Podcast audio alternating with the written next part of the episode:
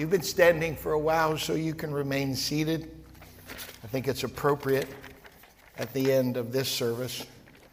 I think we dedicated six or seven children in the first service. We're going to de- dedicate more here, so that's, that's appropriate.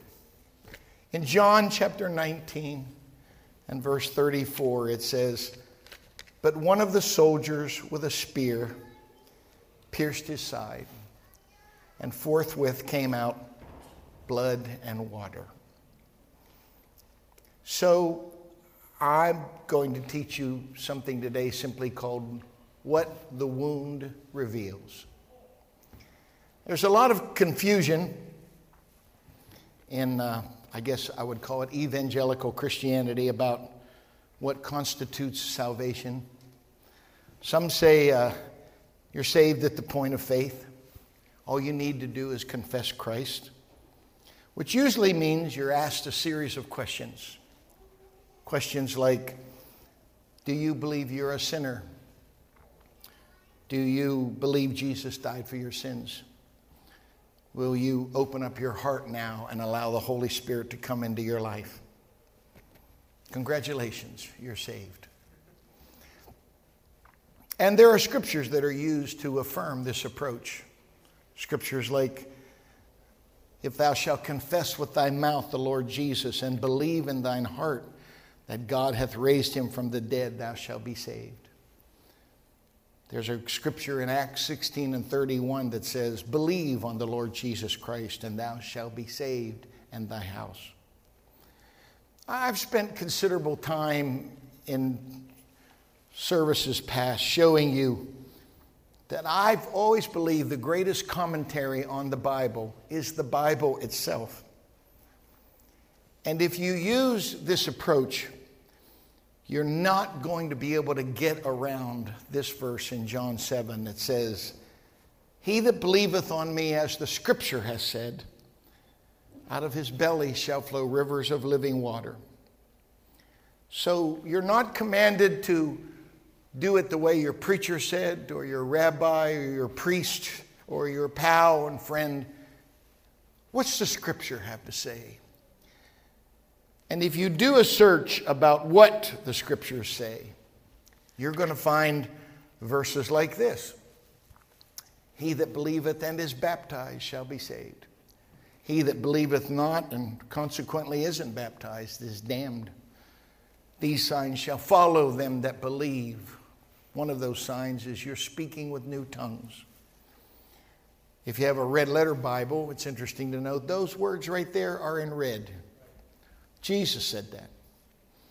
I'm not going to reinvent the wheel today, but suffice it to say that I strongly agree with Acts 16 and 31 that you need to believe on the Lord Jesus Christ.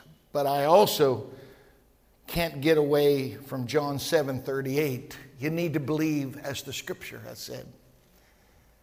And the word is very clear that believers are baptized in the name of Jesus Christ and that believers are filled with the Spirit and they speak with tongues. The concept of Calvinism, which is once you're saved, you're always saved. It, it's a wonderful theory. I really wish it was true. But it won't stand up to serious scrutiny under the scripture. All you have to do is read the first story in the Bible and you'll find that there was a family that was in it, and then they were evicted. And no less than Jesus said in Matthew 10, He that endures to the end shall be saved. It's not just everybody that starts gets the prize, but you got to finish the thing. And that's why Jesus said in Matthew 22, Many are called, but few are chosen. It's kind of like the military when they had the draft, they called people. And then you had to take a physical and you had to take in, and then you had to be chosen after you were called. And then even after you were inducted in the military, you could, you, you, you, there were several ways of getting out. And there, there, there was a, a commendation that you would receive if you did it right and uh, an honorable discharge. And uh, It says in the book of Revelation that when the Lord comes back with his church, those that are with him are going to be called, chosen, and faithful. So the theories vary, but you can't escape the powerful lesson in Romans chapter 1 and verse 16. I am not ashamed of the gospel of Christ. It is the power of God unto salvation. The gospel will save you. And I've asked this question more times than I could possibly remember over the years when I'd ask people, What is the gospel? Most of the time, the response is, Oh, it's the good news. No, let's use Scripture to explain Scripture. Is there a place in the Bible that tells us what the gospel is? And yes, there is a place. It's in 1 Corinthians 15 1 through 4. In verse 1, he says, I'm going to declare the gospel unto you. Verse number two, he said, It's why you're saved. And then in verse three and four, he tells them what that gospel is that Jesus died and he was buried and that he rose again the third day. The gospel is death, burial, and resurrection. And you have to do more than simply vocally agree with those historical events. In other words, confessing Christ. You have to identify with those events. He died, we have to die. And you can go out in that road and let a truck run over you. You can take too many Valiums, you can put a gun to your temple, or you can repent. And repentance is death in the scripture. You're dying to yourself. That's why it says in Acts 17 and 30, He commands every man all men everywhere to repent. He was buried, therefore, we need to be buried with Christ. And we are by water baptism in his name. Romans 6 and 4 said, We are buried with him by baptism. He resurrected. We need to identify with his resurrection by the infilling of the Holy Spirit. That is affirmed in Romans chapter 8 and verse 11. If the Spirit that raised up Jesus from the dead dwells in you, what happened to him will happen to you. He died, he was buried. The Spirit came into a dead, buried corpse and made it live again. We die through repentance, buried in water baptism, filled with His Spirit, the Bible said, to rise and walk with newness of life. This can't be dismissed. Because Peter, who was given the keys to the kingdom by Jesus in Matthew 16, used those keys on the day of Pentecost to deliver what I can consider the opening salvo of the gospel message when he said, Repent or die and be baptized, every one of you, in the name of Jesus Christ, or be buried, and you shall receive the gift of the Holy Ghost, resurrection. It is important that in Acts 17, it doesn't say that Jesus suggested it or implied it. It said he commanded everyone to repent. Anyone that tells you that water baptism is just an added work of grace, it's the difference between manual windows and power windows, is ignoring a verse in 1 Peter 3 and 21 that says, Baptism doth now also save us. And anyone who says that all you have to do is confess Christ and Holy Spirit baptism is not necessary, better read uh, Romans 8 and 9 that says, If anyone have not the Spirit of Christ, he's none of his. Anyone who denies speaking in tongues has to re-watch, cut out Acts 2 and 4, and they were all filled with the Holy Ghost and began to speak with other tongues as the Spirit gave them utterance. They're going to have to cut out Acts 10 when Peter in Cornelius' house, right while he was speaking, the Holy Ghost fell on all them that heard the word. The Jews that were with Peter were astonished because that on these Gentiles was poured out the gift of the Holy Ghost, for they heard them speak with tongues. Toughest audience to convince in the world were those Jews, those, those, those self righteous Jews that came with Peter. They could not Ignore the fact these people believed just like we did, were filled with the Spirit and spoke with tongues. These people believed and were filled with the Spirit and spoke with tongues. Acts 19 and 6. Paul laid his hands on them. The Holy Ghost came on them, and they spoke with tongues and prophesied. James, the half brother of Jesus, who is credited with being the senior pastor or the bishop of the first church in Jerusalem, he wrote the first letter or epistle to that early church. The book of James was widely circulated we have it today in five chapters, but it has one central theme, and that is the tongue. James's message is very clear. How can you legitimately say Jesus Christ is in total control of your life if he has not controlled the most difficult thing to control, which is your tongue? No, when he fills you with his spirit, the word compares you to a vessel. And when that vessel is filled, the contents of that vessel will leak out at the last opening of that vessel, which is your mouth. You will magnify him through a language you are not familiar with. That, my brother and sister, is true power. That is total control. When the Lord can control the faculty of speech and magnify himself through your language, through your tongue. And that brings me to my lesson. Here's 1 John 5, 7, and 8. There are three that bear record in heaven the Father, the Word, and the Holy Ghost. And these three are one. And there are three that bear witness in earth the Spirit, the water, and the blood. And these three agree in one. Some people say, see there, there's the Trinity. There's the Father, the Son, and the Holy Spirit. And that's why it says in John 1 and 1 In the beginning was the Word, Father, and the Word was with God, Son, and the Word was God, Holy Spirit. Please answer a simple question for me. How in the world can you separate your words from yourself? And what about that verse that says, And the Word was made flesh and dwelt among us? Ladies and gentlemen, this is so simple. There's one supreme spirit. You got a spirit, angels are spirits, demons are spirits, but when you talk about Him, He is the ultimate, the supreme spirit, thus given a capital S in the Bible. That's why it says in John 4 and 4 there is one body and one spirit. There's not a spirit of the Father, separate from the Spirit of the Son, separate from the Holy Spirit. There's just one Spirit. The Father is that one Spirit. And the Son is nothing more than that Spirit wrapped in flesh.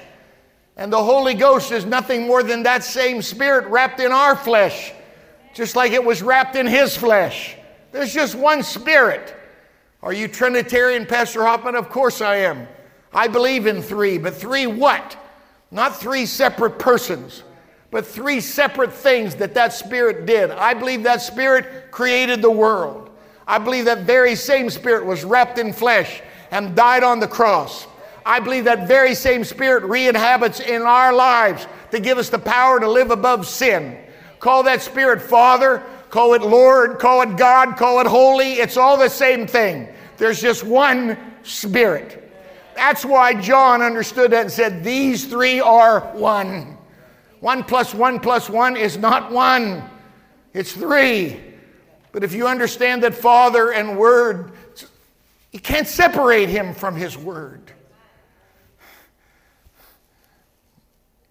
Look what it says in 5 and 8. There are three witnesses needed in the earth the Spirit, the water, and the blood. Jesus taught in Acts chapter 1 and verse 8 that he expected us to be his witnesses in the earth. John helps us to understand that there are three things that you're going to need in order to be what he considers to be a legitimate witness. You're going to need the water, you're going to need the blood, and you're going to need the spirit. And that's the problem with doing this all the time. Because there's more to this than this. There's more to this than the cross. Here's the problem with Christianity you have a huge crowd standing at the cross and saying, This is all you need right here. So we'll hang that thing around our neck and we'll do that motion.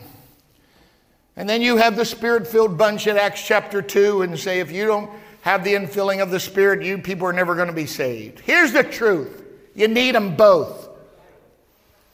You need the elements of the water and the blood that you get at the cross, and you need the Spirit that you get from Pentecost. For years, I've delighted in showing you the power of the name of Jesus, especially in water baptism. Because there's only one legal liquid that can deal with sin, and that's blood. The problem is, Jesus died 2,000 years ago. So, how do we access his blood today? It says in 17 and 11 of Leviticus that the life of the flesh is in the blood. So, what is the power of the blood? Life. What is life? The power of the blood. It's synonymous. But watch this verse in the New Testament. These are written that you might believe that Jesus is the Christ, the Son of God, and that believing you might have life through his name. Ah, now we have revelation. Because the Old Testament is the New Testament concealed. But the New Testament is the Old Testament revealed. That when you go from Genesis to Revelation, it's like a flower opening up. And if you try to pull that thing apart back there in Exodus and Leviticus, all you're going to have is a stamen and a pistil and some petals, and it's not going to be anything like the beautiful bloom it's intended to be. And if you read that scripture and study that thing and understand that we were built upon the foundation of the apostles and prophets, Jesus Christ, the chief cornerstone, and all scripture, all Old Testament and New, all scripture is given by the inspiration of God. And holy men of old spake as they were moved on by the Holy Ghost. You understand that, that this, this Bible, there's no fluke there, it's divine engineering. It's there for a reason. So when you read John 20 and 31, it said, and that believing you might have life through his name, it's obvious if you have the name, you have life. If you now go to Leviticus 17 11, if you've got life, you've got the power of the blood. If you've got blood, listen to this verse in Hebrews 9 and 22. Without shedding of blood is no remission. That's the negative. Now look at the positive aspect. If you have blood, then there is remission. So if you've got the name, you've got life. If you've got life, you've got blood. If you've got blood, you've got remission. If you've got remission, God got Alzheimer's. You are a new creation in Christ Jesus. Your slate has been cleaned off. It's a brand new day. No wonder Peter said, Repent and be baptized, every one of you, in the name of Jesus Christ for the remission of your sins. Do you understand? The blood is in the name. And when we use the name of Jesus, the blood's in the name. Now you can understand Acts 4 and 12 that said, Neither is there salvation in any other, for there is none other name under heaven given among men whereby we must be saved. That at the name of Jesus, every knee will bow and every tongue will confess there's a power there. Let me ask you a question Are you under heaven? Is there sky above you, above this roof today? And if there is, then you have the wonderful privilege of having the name of Jesus imprinted upon your spirit. That's why it says in Matthew 18 and verse 16 that in the mouth of two or three witnesses, every word would be established. It's an Old Testament concept. Because I know in our Bible it said, Thou shalt not kill, but that's not what it says in Hebrew. In Hebrew it says, Thou shalt not commit murder. Because if you commit murder, you, you, it's going to be an eye for an eye, it's going to be a life for a life. But there were times, of course, which is what we would call manslaughter. If someone died accidentally, you could run to one of six strategically placed cities of refuge, and they would have a trial there, and you needed at least two, three were better. Eyewitnesses that could stand up on your behalf and plead your case and let them know he didn't intend for this to happen. he should be exonerated. This is what Jesus was talking about when out of the mouth of two or three witnesses, let every word be established. Two is good, three is even better.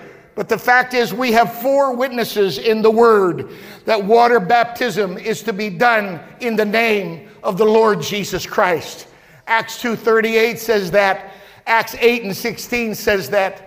Acts 10 and 48, they were, it said he commanded them to be baptized in the name of the Lord. It's uh, Acts 19. People who'd already been baptized by no less than John the Baptist were rebaptized.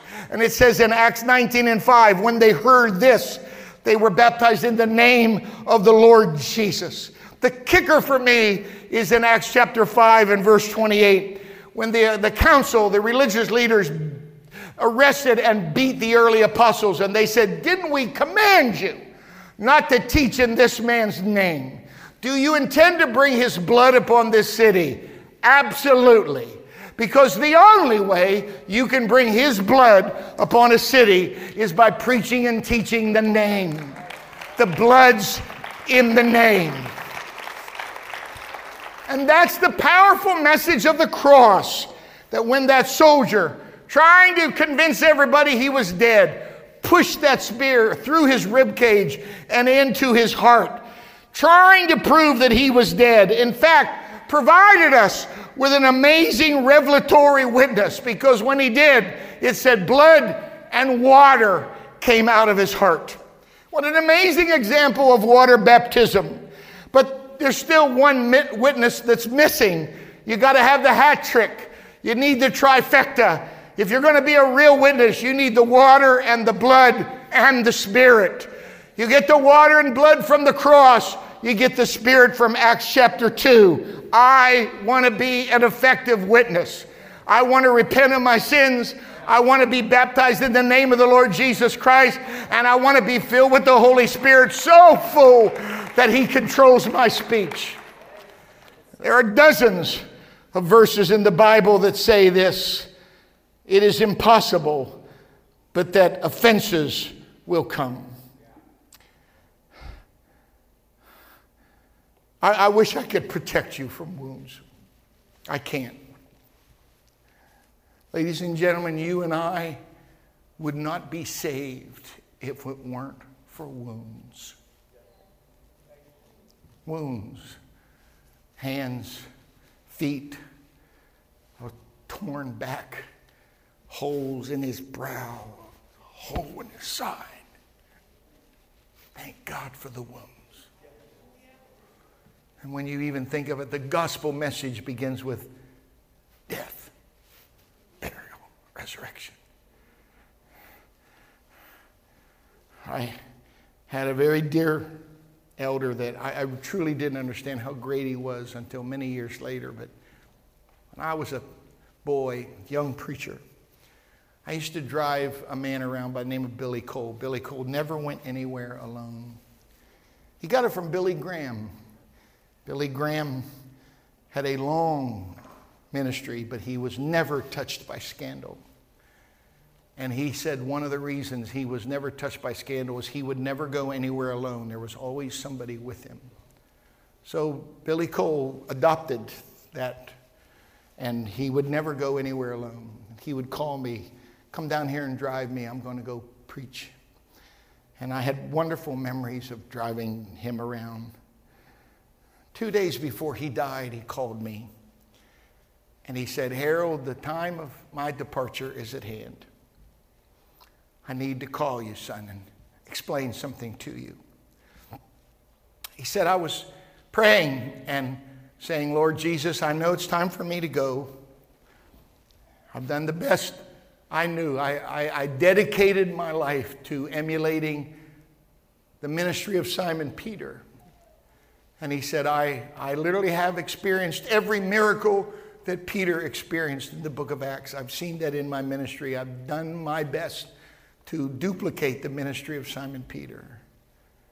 And he said, If I ever heard the voice of the Lord, I heard the Lord that day speak to me and say, And that was the problem, Billy. You should have spent that time trying to be like me. So he said, Go to my word and find out what I did right before I died. And so he said, I went to the Word, and obviously, the last thing he did before he died was say, Forgive them, for they don't know what they're doing. So he said, I called all 10 of them. You know who they were, Harold. He said, I, I will go to my grave believing I was right, but my spirit was wrong. He said, I had murder in my heart against those men. So I, I wanted you to know, son, I didn't want you to question this. He said, I called every one of those men today, and I asked them to forgive me because I wanted, I wanted to die like Jesus died in a spirit of forgiveness. Ladies and gentlemen, when you get wounded and hijacked, it, it, it, it, takes over your life and it will not allow that wound to come to a biblical conclusion. Because the biblical conclusion of a wound is something called forgiveness and restoration. And when you allow a wound to have a root of bitterness, it says a root of bitterness springing up, not growing down. Roots grow down, but let me tell you about bitterness. It doesn't go down forever. Sooner or later, it's going to bloom and it's going to spring up. And when it does, it says, many are offended. I, I, I, I, I, want you to understand that when you get wounded, and you get full of bitterness and unforgiveness, it's, it's, it's Paul said, the enemy has an advantage over you. I can give you lots of verses that when you wound someone, you are supposed to take the initiative and make that right. But I can give you just as many verses, if not more, that show that it is the responsibility of the one that was wounded to make it right which is so against everything we've ever been taught and really what most of us live. And if you don't agree with me, all you have to do is go to Calvary because he was the one that was wounded. He, he, didn't wound anybody, he, he was the one betrayed, and yet he forgave. And that event on the cross made it possible for the Holy Ghost to be poured out on the day of Pentecost. There would have never been a Pentecost if there would have never been forgiveness on the cross before. I remember a couple years ago, I was came in here and I laid on the floor right there, and I was, I was so hurt with something that happened, and I was pleading my cause to the Lord, and and, and I, I didn't say what they said I said, and I, I didn't do that, and you know, you know what I said, and you know what I did, and I'm, I'm asking you to validate me. I'm asking you to defend me. And if the Lord ever, ever spoke to me, it was on that day in that floor when He said, Well, Harold, you said you wanted to be like me. No, no, no, you don't understand. I want to walk on water. I want to open up deaf ears and blind eyes and, and, and give all them Twinkies and Hostess cupcakes away. And I, I, I want to do the miraculous. And it was so obvious, the writings, when it said, You're going to have to be someone that fellowships my suffering before you ever know the power of resurrection. Ladies and gentlemen, I'll tell you when a real, a real Pentecost occurs. When it's the one that was wounded is the first to act. And not just waiting for someone to come to them. The Bible said, if you offend someone, go to them. Another verse says, if they offended you, go to them. So the ball's always in your court. I don't care if you were the one that did the offending or if you were the one that were offended. Take the initiative to fix the thing. And don't let these funnies persist for years and years and years. Simple wrongs that could have been simply righted. Because what I'm trying to show you is my question is very simple. What does your wound reveal? What's going to come out of your heart when you are wounded? Will they reveal your venom and your hatred and your childishness? Or will they reveal your capacity to forgive and your capacity to restore? His wounds on the cross showed us what was in his heart. water and blood, the sacraments of the new covenant. Think of the power of that. How many kabillions of sins have been washed away because of a wound on a cross and someone that was willing to give water and blood instead of weakness and bow. That's why the Bible is clear step up, stand up, grow up. Here's what it says in Isaiah 61 I saw the Lord high and lifted up. Listen to Philippians 2 and 9 when Paul said that he has given him a name which is above every name. Now listen to the next book of Ephesians where he said that name is far above all principality and power and might and dominion and every name that's named, not only in this world, but in that which is to come. It's powerful. It says his name is above, but then it says it's far, far above. I know there are cymbals. Every set of drums have cymbals, but according to Psalms 150 and verse 5, praise him upon the loud cymbals and then praise him upon the high sounding cymbals. There are praises and then there's another, another series of praises.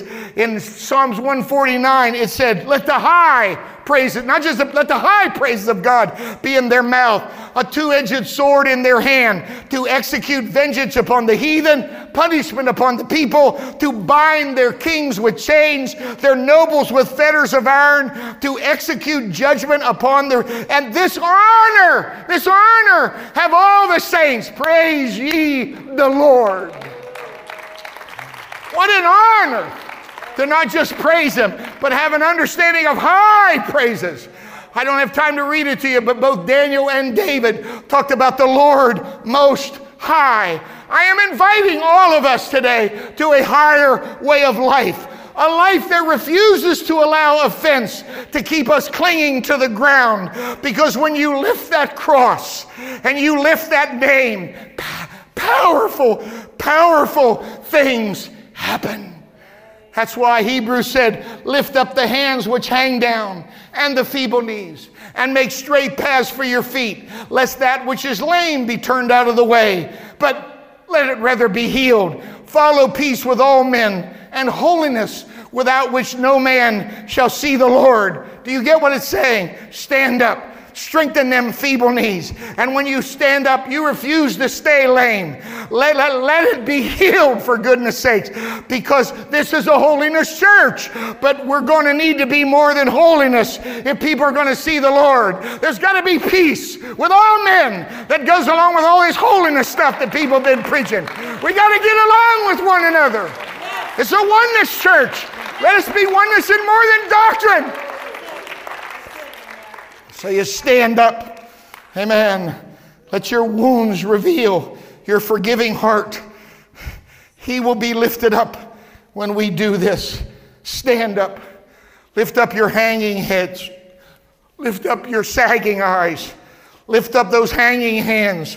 And when you get your head up and your eyes up and your hands up, then the Bible said you can now lift up your voice and with a lifted stance and a lifted hand and lifted head and a lifted voice, the Bible said, You elevate, you elevate him. Because this is what he said in John If I, I be lifted up, I will draw all. Do you understand what we're dealing with here? We are not content to simply serve a high and a holy God. We want to have a lifted Lord that can now release a dynamic that's called drawing. I'm not talking that's a sketch here. We're talking mag magnetism. It's what the Bible said in Jude 23. And others say with fear, pulling them out of the fire. That there's a power when a church understands I'm not just going to praise them, I'm going to have high praises in my mouth. I'm not going to be limp. I'm not going to be lame. I'm going to strengthen these legs. I'm standing up. I'm lifting up. I'm looking up. Why? Because I want to lift him up. Because only when he is lifted will all men be drawn Hallelujah. Hallelujah. We're going to dedicate children here. We dedicated a bunch of children, but Jeremiah and Jessica have another baby. Number three, this is Edison. This is Edison. And when they bring him up here, Jeremiah, if you get your sweetheart and get Harrison and Evelyn and Edison, bring them up here. I want you to look how perfect, I want you to look how perfect this boy is. But I want you to understand something. We would have never had him without a wound. And if something this magnificent can come out of a wound, what can happen in our lives? When we take something that the enemy said, no weapon formed. Trust me, he's worked on your bitterness for a long time. The Bible talks about the snare of the fowler. He's done everything he could. I used to trap things when I was a kid. And man, I learned how you, you cut branches and you stick them in and you force those animals to go where you want them to go. And you put that bait in the exact place that when they, they reach it, boy, I, I used to the electricians had these metal boxes. They didn't have plastic boxes when I was a kid. Had, all, all, the, all the medical, all the, all the electrical boxes were metal. And, and the, the electricians would twist these, these, they were about the size of quarters. They would twist them things out to get their wires and their plugs in, and I'd collect them. I had an auger bit with a one inch bore, and I'd go down to the creek and I'd drill them holes in them logs, and I'd put that shiny slug down in the bottom of that hole and I'd put nails around there because I knew them raccoons couldn't stand it. They'd come down that log and they'd see that shiny thing, they'd try to grab that, and when they tried to pull it out, I had them. And I was 25 bucks richer. It's a trap. There's an enemy of your soul out there that's going to do everything he can to trap you. It's going to drive him crazy when your wound turns out to be something that produces forgiveness and restoration and new life. New life. Will you come, please? Precious elders that we hear. I, we've got ministers. Uh, we got Pastor John and Pastor Mike, and I've got I've got Mike Gibbs if you're in the service, and Andrew Lichtel or Andrew Hill rather, and, and Bob Lichtel, and and oh, brother brother brother Neto. I love that honorato. He he said you got it right. Yeah yeah yeah I did. I, I, I got that right. And there are many many others I could call, but I'd like you to gather around these precious people. Jesus name. Jesus name. Amen. Would you stand with me, please? And would you stretch your hands? If, if, if mom or dad are here, if grandpa or grandma are here, nieces, nephews, aunts, uncles, I don't, just, just please, please come up around here. And the church, if you can, just get out of your pew and crowd closer around us here right now. Stretch, stretch your arm by faith. The Bible said if you can't get to Jerusalem, just look where Jerusalem is. Just stretch your hand out towards Jerusalem. You will not be able to all lay hands on, on Jessica and Jeremiah and the children here today, but stretch your hand this way by faith, all right?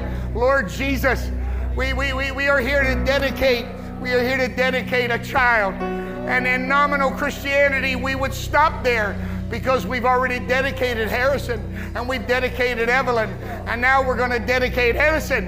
And we could stop right there, but we have an understanding that really Edison doesn't have a clue about what's going on right now.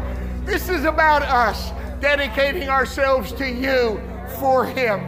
Lord Jesus, as a pastor, I, I don't ever want this boy to grow up and say, "What, Daddy? Whatever happened to that guy that used to preach in our church? What, what, what uh, uh, uh, Pastor Hoffman? Why, why, why, why, why does, why does Sister Hoffman go here and Pastor Hoffman doesn't go here? Why, whatever happened to Ashley's daddy? Where, where is he at, Jesus? Where, where, Daddy? Where, where, where did he go, Lord?" if you see in my future that I'm going to bring shame on this church and cause a question to form in the heart of this little fella. I'm asking you to take me before that ever occurs. I do not want to live a life beneath the dignity of a child of God.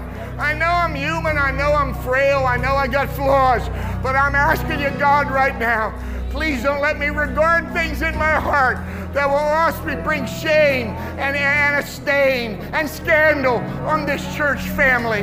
Lord, I pray for his dad. I pray for his mom. Dear Jesus, I want Jeremiah to be the priest of the house. He's always been a brilliant student. He's always been a hard worker. But Lord, I, I want him to do more than, than, than fly in a helicopter. I want him to do more than just heal somebody's physical wounds. I'm asking you, Lord, that this year Jeremiah will go to a new level. I'm asking you, God, that he would be more than just daddy, but he would be the priest, the priest of this house. I'm asking you for his sweetheart. I'm asking you for Jessica, God, who just quit a very lucrative job. Could have kept that job and made a big giant stacks of money, but said, I want to be a mom. I don't want to just make money and lose my kids. I'm asking you, God, right now to honor that commitment and that consecration that she chose to reach for the lost sheep and not the lost coin. I'm asking you for grandma and grandpa for aunts and uncles and nieces and nephews. I'm asking, this is a large extended family. Oh, Jesus. I'm asking you, God, that the Gibbs crew and the Little crew will always be an insulation around this boy.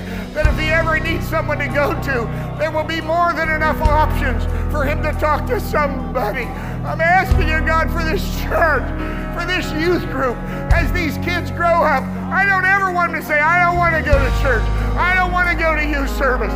It's boring. Nobody, I don't have any friends there. I'm asking God, today to have a youth group that'll consecrate themselves to you for them right now, for this church family.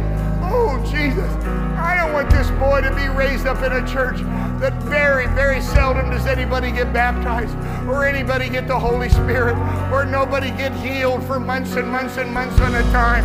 I don't want these kids going to dead prayer meetings, dead Bible studies, dead life groups, dead church services. I want this to be a lively place. I want them to be excited about being in the church.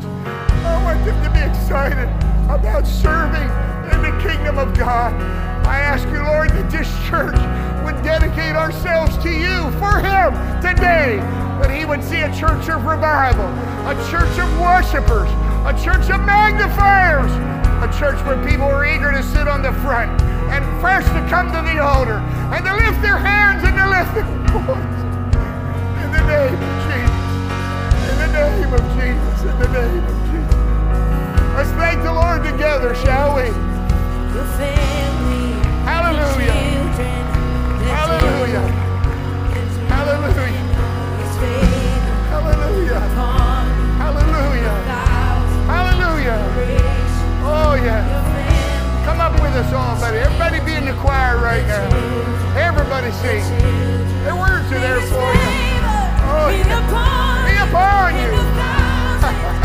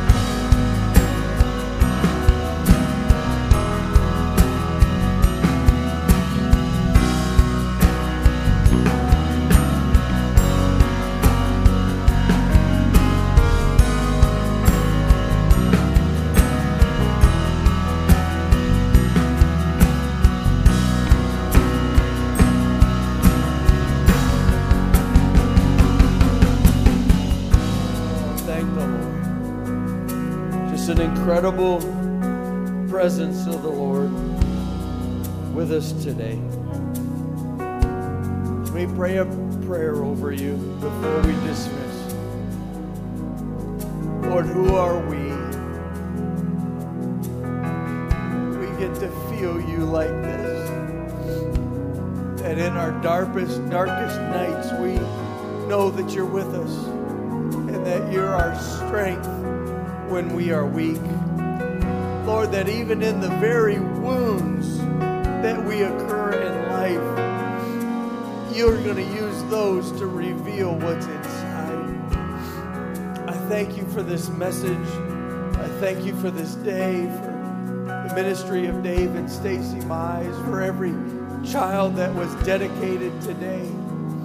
It's just been a great day. We are so blessed here at First Church. Don't ever want to take it for granted how good you are and how merciful you are.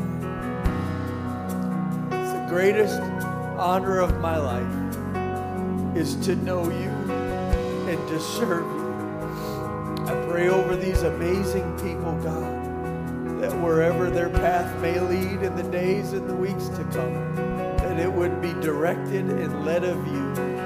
Help us, mighty God, to go forth with understanding, Lord, with the mission to reach and impact the soul. Mighty God, put your blessing upon these people. I pray your favor upon these people.